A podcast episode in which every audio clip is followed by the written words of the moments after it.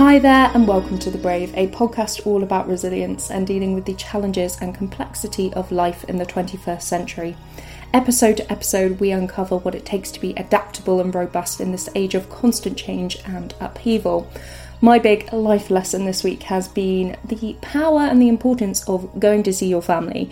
I took a long weekend this weekend to drive two and a half hours down to Warwickshire to see my parents for the first time in about seven or eight months, which was so, so nice, really restorative, and just great to see people you haven't seen or you've just seen over a kind of FaceTime or Zoom for months. So I would completely recommend going to see your family and friends if safe, if possible, and feasible. If you can in person, I think human connection makes all the difference. Anyway, on to our episode, and this week I have been speaking to Sophie Cliff about, well, a number of things really, but I think my main takeaway from the episode is the importance of doing what is right for you and living for the now. And we'll go into kind of Sophie's career change she made, um, some of the kind of values she lives by, and the importance of bringing joy into your life. But I won't delay any longer, we'll get straight into the episode, and I really hope you enjoy it. Hello, everyone. My name is Sophie Cliff, also known as the Joyful Coach, and I help people live their most joyful lives, whatever that means to them. And I do that in three ways so, through one to one coaching, through my courses and group programs, and also through my content. So, I share lots on Instagram, and I also have a podcast called Practical Positivity, which does what it says on the tin, shares lots of positivity tips that are really practical.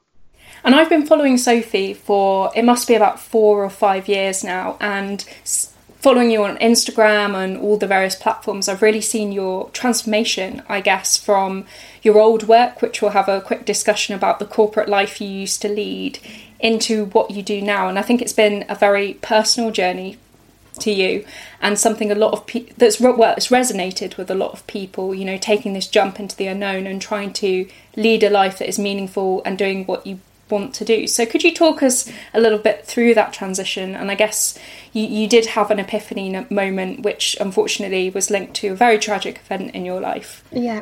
So, yeah, as you mentioned, I had a very traditional corporate career path. So, I did a really boring economics degree and then did got the sort of job that you would expect someone with an economics degree to get. So, I did a graduate scheme and then worked my way through lots of companies like the Walt Disney Company, some tech startups, always in sort of sales and marketing based roles. And it was something I'd never really given that much thought to. I just always had this thing that, like, you know, work is meant to be quite hard. And all I'd ever been taught about careers was that, like, get the best one and get the one that will earn you the most money. And that's sort of what I'd done. I just carried on, you know, in that direction. And every time I went for a different job, I thought, maybe this will suit me a little bit more. Maybe this will feel a little bit more me. And I did similarly to you lots of things on the side. You know, I had a blog and I did various bits and pieces to try and fill that gap, but it never really felt quite right. And then in August 2016, we had a really tragic and unexpected loss in my family. My young cousin Blossom passed away,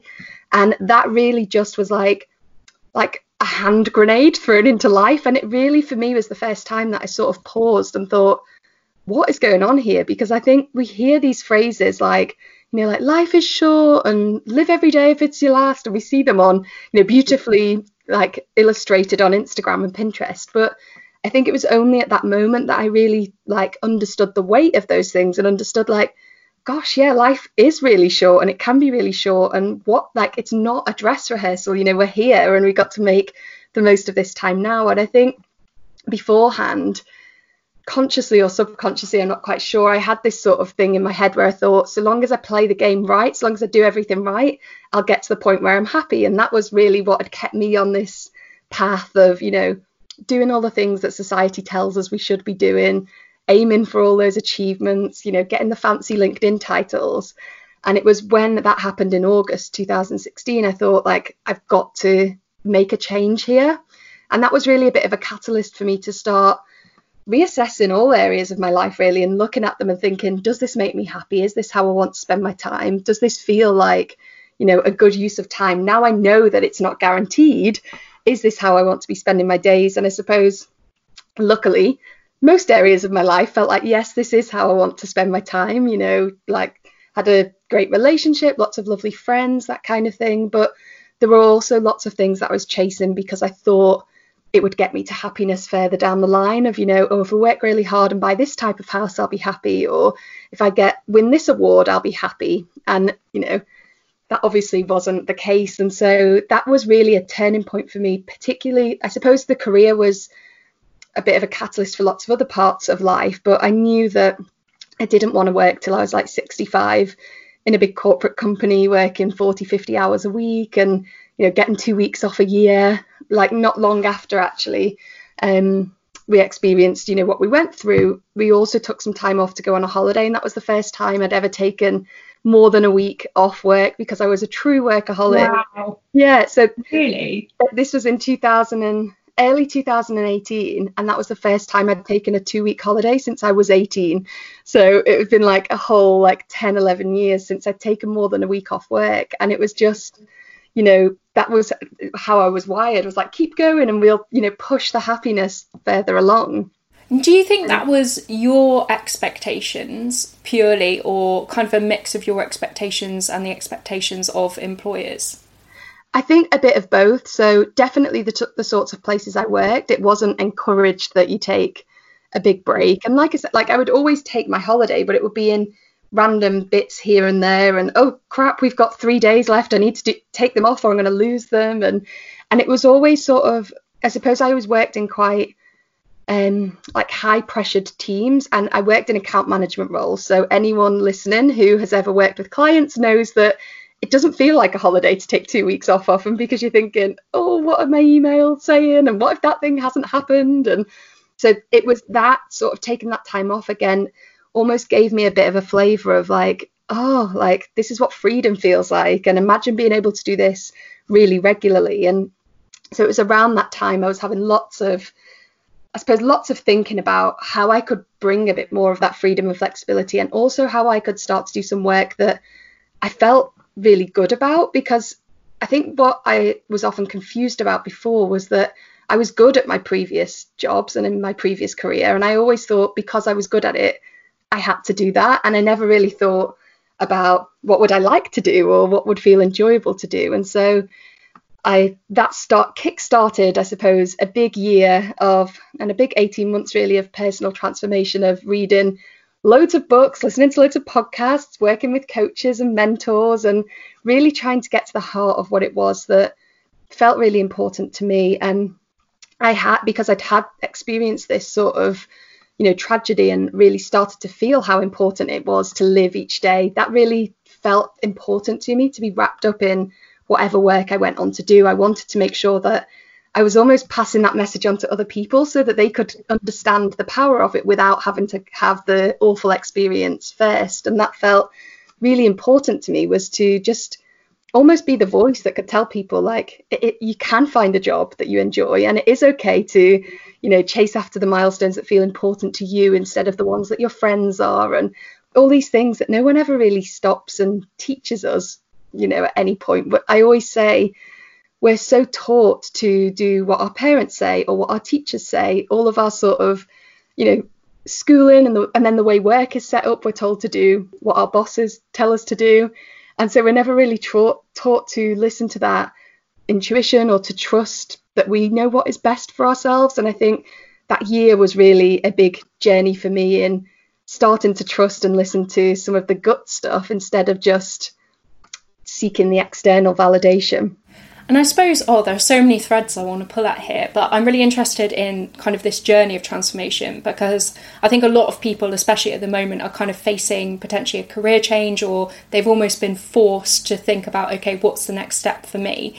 And it's interesting to hear you talk about, okay, this process for me took 18 months. It wasn't, you didn't wake up and suddenly be like, aha, I know what I want to do. And I think a lot of people are waiting for an aha moment, but not just the moment but the knowledge of like what comes next like it will just come to them. Mm-hmm. so do you think you really needed that time to kind of digest and think about things?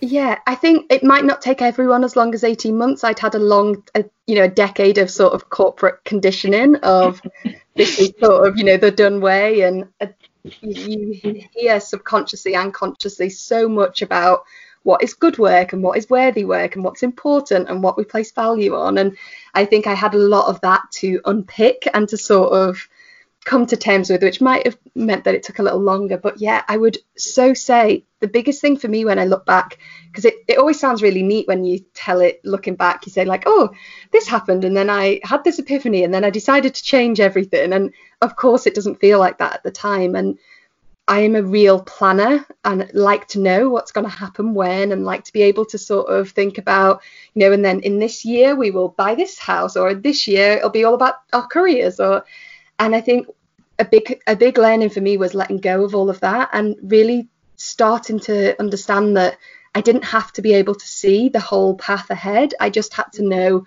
what the best next step was and to trust that by taking the action, the next steps would reveal themselves. And I think that is really something I try to, when I'm working with clients, really try to. It's a different way of thinking because we're taught, you know, even, you know, go to university, you'll study this type of degree, you'll be be able to go for these types of jobs and we we think that we can sort of see the whole career or the whole life ahead and actually for me it was starting to experiment and be curious of little things so I knew that in my previous roles when I'd worked in management roles I loved learning about like NLP and the way our minds work and you know how like the field of positive psychology and so for me like dipping my toe in the water was starting my podcast and that was before I'd retrained as a coach or done anything or made any sort of investment or commitment. It was just, I love talking about this topic. I love learning about this topic. I wonder if, you know, if I start sharing this, it will resonate with other people. I wonder if in 10 weeks of talking about it, I'll still be interested or whether that, you know, might send me in a different direction. And then through that, I then, you know, loved it and started having more conversations with people and people wanted to have more personalized conversations and I started to think, well, I need some more tools here to help me have those conversations and that led me down the path of retraining as a coach and studying NLP in more detail and and I think the way I always try to sort of frame it in my mind and when I'm working with people is like what's the best next step and what's the next step that opens more doors than it closes because I think we often think about decision making as closing a door forever. You know, if I leave this job, that's it done. Or if I walk away from this career, that's it done. When that is very rarely ever the case. Usually, what it is is that we walk away from something to open a door that opens more paths up to us. And I think that's the way that I've had to try and retrain my brain to think about it. And that takes some of the heat and the fear out of it. Is if in a year's time I decide this isn't what I want to do anymore, which I would be very surprised if that happened, like that 10 years of corporate experience hasn't gone anywhere. I can always go back and restart on that path. I haven't, you know, suddenly lost all of that experience. And I think that's what I would say to anyone who's sort of thinking at the moment, you know, what else might be out there is to just be curious, take like some small steps that open more doors and start to notice what feels good and what doesn't. Definitely. And I think people over the past kind of four months, and I hate to talk about the pandemic all the time, but it, you know, it's a big kind of force in our lives at the moment, for good or for ill. but kind of remote working and people, I guess, working from home and potentially having more time, you know, less of a commute or less of kind of presenteeism. That people are starting to think, okay, right, my life could be different. You know, this is I, this is the future, and I think a lot of people are starting to think about also working for themselves. And is that a shift you're kind of seeing with your clients and the people you're speaking to? More people are talking about, okay, if I'm going to have a career, if I'm going to work really hard, I want it to be on my terms and almost for me. Yeah. Do you know, it's really funny because I would say, if I think about like the, the group of clients I'm working with at the moment, it's a real split down the middle of some people really love employment and they love being in office and being around people and all that kind of thing. And some people really don't and they want that drive. They want to have more control over what they're doing and more autonomy. And what I how I always try to sort of guide people and help them understand what is best for them is to try and get clear on two whys. So one is like the personal why. What do you want your work and your career to support? And you're right, for so many people, what they want it to support is more flexibility, more freedom, more, you know, being able to take Friday afternoon off or being able to pick their kids up from school. And that feels really important to them. Whereas actually, for some people, their personal why is like, I want to know that I've got 25 guaranteed holiday days a year, that I don't ever have to think about work on those, or I want to know that when I leave the office at five o'clock, that's it done. And then the other thing I ask people to think about is like their professional why is you know almost thinking about what problems they want to solve, what they want to do, what sort of impact they want to have. And I think that again shapes for some people whether they want to work for themselves or to work for a company because like some of the clients I work with have some real big missions around like uh, sustainability, for example, and they know that they can deliver greater impact working for a huge company and changing something there versus, you know, some people, it's really about doing that one to one personalized work and they know that they can do that better when they work for themselves. So I think they're the two sort of thing checkpoints I try to use with people is what is this going to support in your life? Like what is your personal why for your career? And then what is your professional why? You know, what are you trying to achieve? What impact are you trying to have? And which is the best route? And I think I really don't think there is, you know, any one way is better for anyone than others. Like I know definitely for me, working for myself is better because I'm driven by flexibility and freedom and doing work that makes an impact. And in my previous career, I was very much a small cog in a big machine, writing presentations that never ever got presented because somebody changed their mind. And and that for me felt really frustrating because it felt like, gosh, you know, I'm spending so much of my life here and it, it doesn't feel like I'm having an impact. Whereas for others, that might feel spot on. Mm. And one of the things I wanted to talk to you about was fear, because. I think you posted it the other week something about kind of fear holding you back, and people often, you know, let's say you've decided on your professional why, your personal why, but making that leap, you know, making mm. that change. What advice would you give to someone who maybe, you know, they know deep in their heart what they want to do and what they want to achieve, but, you know, they're just worried about the what ifs? and all the what ifs come flying down and hitting them in the face, how, how would you suggest people kind of move forward from that position? The first thing I would say is that if you've got that niggle, you can't ignore it. And I know because I tried for ages to ignore it. I really tried to bury it. I tried changing my jobs, like I said, getting side hustles and learning different creative things in my spare time. And I tried, you know, working in different industries, anything to sort of avoid having to face this niggle that deep down I knew something else was out there. And so I that would be the first thing I would say is that voice unfortunately isn't going away no matter how you try to numb it or push it down. And the next thing I would say is like the fear never goes away. And I often say with clients is that often the fear is a really good thing. It tells us that you care about the thing. It tells us that you're invested in it. It tells us that it means something to you. You know, I think we've probably all had an experience of going for a job interview for a job that we didn't really want and you don't feel that fear. Whereas when you go into a room when you're like, this is the job for me and it's perfect, it feels so much pressure, like more pressurized. So the fear will always be there. And I think for me, for a long time, I tried to sort of wait until I felt really confident, until the post- imposter syndrome had gone away, and until I felt really secure. And that point doesn't come. And once you can sort of accept that, the, the way I try to reframe it is what feels more scary. So yes, it felt so scary when I think about handing my notice in at that job that was like on paper, you know, a really great job and could have set me up for life and had all the things that, you know, society tells us are great. It, it did feel really scary. But what felt so much scarier to me was the thought of not fulfilling my potential or the thought of not doing something that felt really amazing to me or the thought of getting to 65 and still being in a job that I hated and looking back and thinking I really regret doing that.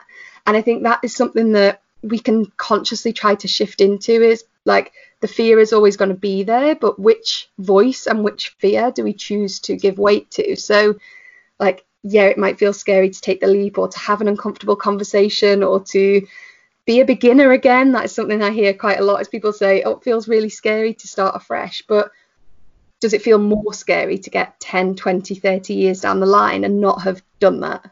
Yeah, and I think this goes back to the fact that humans, we're really optimized for short term reward. You know, that is what our brain wants. And the thought of having that awkward conversation with your boss yeah. or your partner about, you know, by the way, I'm just going to change yeah. everything. our brains are initially like, no, don't do that. But even if we know there's this long term advantage, we're just not necessarily going to act on that. So you almost have to overcome your biology in a sense. Yeah, and you have to sort of like, that's where you have to really bring that visualization into it of like, you know, when have I been disappointed before, or when have I made really great decisions that felt scary and they paid off, reflecting on the times when things did go well, because the other part of our biology is that we are hardwired to be very skilled risk assessors. So we will always be able to see what the worst case scenario is, but we're not necessarily as, you know, we don't instinctively look for the best case scenario. We look for, I'm going to leave this job and then no one is going to want to work with me and then I'm going to lose my house and I'm going to be on the street and I'm going to have no friends. And like, we can go to that extreme, but we can't go to the extreme of, oh, what if this just all ticked over nicely and it was great? Yeah, uh, yeah, definitely catastrophizing thoughts. I've been there and done that, and it's so, such a difficult cycle to get out of. And what I'm always really impressed with by you is your approach to society's constraints, society's, you know, what you should be doing, the house you should have, and you seem to live your life very much for yourself and your partner and your own happiness. What advice would you give to people who are feeling very much like, oh, my parents will be very disappointed if I do this, or, you know, what if my friends think I'm a failure? You know, I think this is another one where it will always feel scary because, again, you know, we are hardwired to want to belong to a group. That's how we survived for so long. If you think, you know, we feel a physical hunger, like a physical pain when we're hungry because our bodies have adapted to remind us to eat because that's key to survival. The reason why we feel this fear of other people's judgment is because we've been you know we've adapted as humans to want to be part of a pack because otherwise you know way back when we wouldn't have survived through the night if we didn't have someone else looking out for us or someone else you know going to do the hunting while we took care of the family or whatever it was. And i think for me understanding that was a big first step was just going like the reason why this feels so intense and the reason why this feels so scary is not necessarily because that's a rational risk, but because I am having this biological reaction to sort of worrying that I'm going to get thrown out of the village and be on my own and then I'm going to, you know, not survive. So that is an important first step, I think. And then whenever I've been talking about this recently, I've been coming back to a book I read right at the start of lockdown. I don't know if you've read it. It's called Untamed by Glennon Doyle. No, I have not. I'll pop it down. I'll pop a link down in the notes. it's a brilliant book, and it's all about actually, you know, following our intuition and listening to. Um, Glennon Doyle calls it the knowing, like this feeling that we have inside, and there's a line in it that I underlined and actually it's pinned up on a post-it note just behind my laptop because I've been coming back to it so much. And she said she writes, there is no such thing as one-way liberation. And I loved it because that is exactly what I've seen in my experience over the last few years is at the beginning there was a bit of resistance of oh are you sure you can do that or are you really going to walk away from this job or are you really going to you know go out there and you know take this risk and so often those comments come from a real place of love. It's because our parents or our friends or our peers are like, this doesn't feel safe and we want to keep you safe. But what I've seen is that over time, as this has worked for me and people have seen me become happier and become, you know, more joyful in my day-to-day life, that has given other people permission to follow a similar process and to put themselves first and to start living with more intention. And this idea that I think we often feel like we're being selfish to do something that is outside of the mainstream or that perhaps makes other people feel uncomfortable and we automatically turn that as into a negative trait. When actually sometimes being the first to do something or rocking the boat a little bit you're paving the way for other people to do the same. And so that's something I try to keep in mind is there's no such thing as one way liberation. If this works for me and if this feels good for me, it might inspire someone else to do something similar. And that's why I'm so passionate about sharing the fact that, like I always say, it would probably be better for marketing if I said, oh, yeah, I've been doing this work for 10 years and I've felt called to it. And it was just, you know, I always knew. But that's not true. And the reason why I like showing the more messy bit behind the scenes is because it liberates other people that it's okay if like you're 10 years in and you want to change or it's okay if you know you've suddenly figured out that you want to do something different that you know you can make that work. Yeah, it's almost giving people permission, and I think that that's what holds a lot of people back. You know, they want someone to, you know, some magical event to happen where someone's like, "I give you permission to go and follow your dream." Yeah. And or sometimes you've just got to go and do it. But it is amazing to see people like yourself, you know, have a real stance on something and kind of go for it and make it work as well. You know, your business is very successful now because you have a strong, powerful message and you help people and you have strong values as well. So, yeah, if anyone wants to come over and find out more about sort of the work that I do or enjoy any of the free content that I share, I'm at Sophie Cliff on Instagram, Twitter, the usual places. And I have um, my podcast, Practical Positivity, which you'll be able to find anywhere where you're listening to this podcast. And then everything else just lives on my website, which is sophiecliff.com. Awesome. Those will all be in the show notes if you want to find out more. Thank you so much, Sophie, for coming on the show. It's been a real pleasure, an inspirational pleasure. Thank you for having me.